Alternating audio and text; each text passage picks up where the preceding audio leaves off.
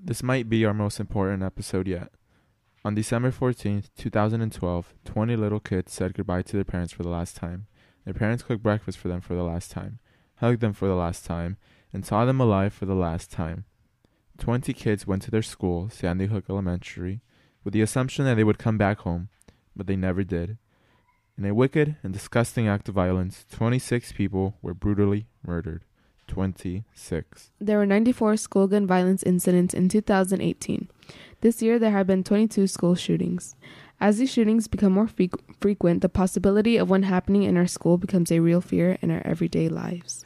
I would be lying to you if I said I wasn't scared of school shootings. I have caught myself multiple times thinking about where I would hide if a shooter came on campus, and each time I enter a room, I'm so paranoid about not having a safe place to hide in case my worst fear becomes a reality.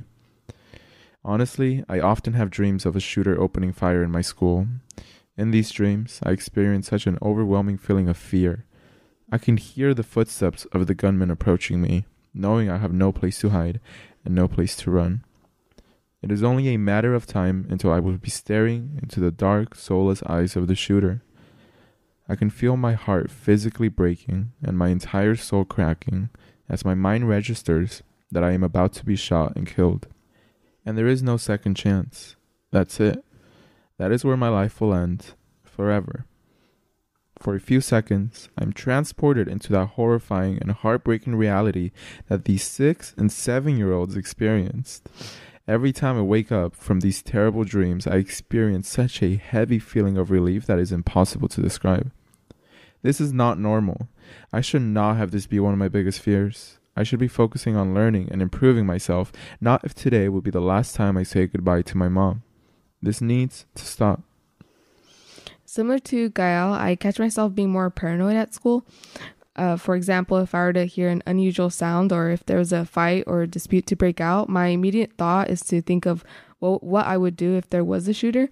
My heart sinks at the idea, but what I find even more sad is the fact that the amount of school shootings has that has happened has has in a way robbed me of my sense of security at school. Yeah, I mean, every time I hear a loud bang or loud popping sounds, my heart drops for a second because the first thing I think is is this it? Is there a shooter on campus? I really I really have become so paranoid of it and it's it's just really really sad. And if you guys haven't seen it already, a video made by Sandy Hook Promise, which portrays the depressing reality of how normalized school shootings have become, went viral a few weeks ago. In the video, teens are talking to the camera about the many uses their new school supplies have. The shocking part of it is that these kids are using their skateboards to break windows, their socks to stop blood flow, and their phones to text their mom one last message, all in an attempt to escape a school shooter. Did you guys see the video? You know, you know the one we're talking about. Yes. Yeah. Pretty sure. Yeah, it's the one. Um, you know, it begins with the kid talking about his new binder and his new song. Yeah. Mm-hmm. Um, how did you feel about that? Because the first time I saw it, I really didn't know I was expect what I was expecting because it starts so light, you know. It starts uh, mm-hmm. really happy and the music is happy, but as the video progresses, I I see, you know, suddenly they're breaking windows with their skateboard, mm-hmm. and there's a girl on the ground bleeding, and they're using their sock to stop the blood flow. I think the most powerful moment in that video was the ending in which you could see the girl texting her mom one last message and as she delivers her line her voice is shaking. And then you hear a door open and you hear the footsteps of the shooter come in. That part really really put goosebumps on me because every time i saw it like i was about to get teared up when i saw it. It was it was it was so impactful because that's exactly the kind of thing that i fear when I first saw it, I saw it on Twitter, and I didn't know what I was actually looking at. I thought it was like any like regular school ad, mm-hmm. like you'd find off of like, back to school ad. Yeah, mm-hmm. basically. And um, when it started getting more, or when it started showing more of the, the signs of the shooter and all that, um, it just made me realize like how it can just happen out of nowhere. Mm. Like it mm. could happen, it could happen out of like a happy mood, and then once that happened, like it all changes. Mm-hmm. Mm-hmm. And I think it's sad to admit that when they started to show the students holding the scissors and the pencils as weapons, it's sad that I actually related to it because when I was younger, I actually would think about what weapon could I use or where could I hide if a shooter, you know, came onto the campus. Mm. Mm-hmm. Yeah, it kind of just made me realize like what I would do in that situation. I don't know. It's scary because I really don't know. Like, do I would I freeze up or Yeah. would I step up to the plate or I don't know. It's just scary. Mm-hmm. It was very like disturbing to watch, and it's obviously supposed to be disturbing so that people could realize the impact of school shootings. And I think it's just really sad that our school supplies have become defensive materials instead of learning materials. So, Sandy Hook Promise, which is a nonprofit organization founded by the family members whose loved ones were killed in Sandy Hook, got in touch with us about working with them. It was an instant yes. Uh, gun violence is something we are incredibly passionate about, and to get the chance to work with such an impactful and important foundation is such a huge honor for us. Mm-hmm. The sad reality is that the news circulating back to school is not about grades or college.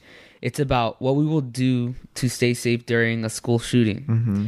There are even ads on TV showing bulletproof backpacks being sold for these endangered children, which should not be having to happen. Sandy Hook Promise works on preventing school shootings before they happen, and it's very important to know the signs before one, you know, actually happens. So I was watching one of their other PSAs and I was shocked on how I was missing all of the signs in the background about mm-hmm. someone plotting a shooting. There are obvious signs you should be aware of in someone, such as a strong fascination or obsession with firearms, a sudden change in academic performance, withdrawal from society, and making violent threats.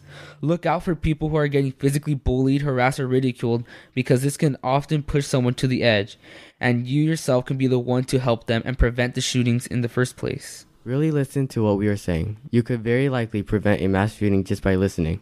If you notice someone carrying weapons to school, joking about an attack, warning someone to stay away from school, or showing impulsive or suspicious behavior, then please take it seriously and act immediately. Talk to law enforcement, school officials, or a mental health professional. There are so many signs, and we can't possibly list them all, but these are some you should watch out for. So look out for drug abuse, being over aggressive and or lacking self-control, significant personality change, chronic social isolation, and increased irritability. Not to say that these signs will necessarily label somebody as a school shooter, but they are helpful in being aware of your surroundings and the possibilities that can result from unusual behavior. Yeah. And what angers me is that people don't take this seriously. They hear all these organizations telling them about prevention methods, warning signs, and things you could do to help, but people don't listen. They they brush it off, and there are so many teenagers that are under this false assumption that it can't possibly happen at their school.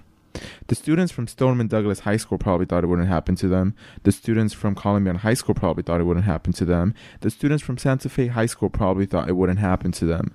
The reality is that this can happen anywhere, anytime. We can't prevent all school shootings, but what we can do is make sure a shooting doesn't happen at your school. It pains me to say, but our government has failed us, which is why it is now up to us to do our part in preventing school shootings. This single episode might have alerted one person of a potential shooter. That one person might have just prevented a deadly shooting and saved countless lives. For more information on how to know the signs, go to sandyhookpromise.org. It's not worth it not to listen. It's simply not.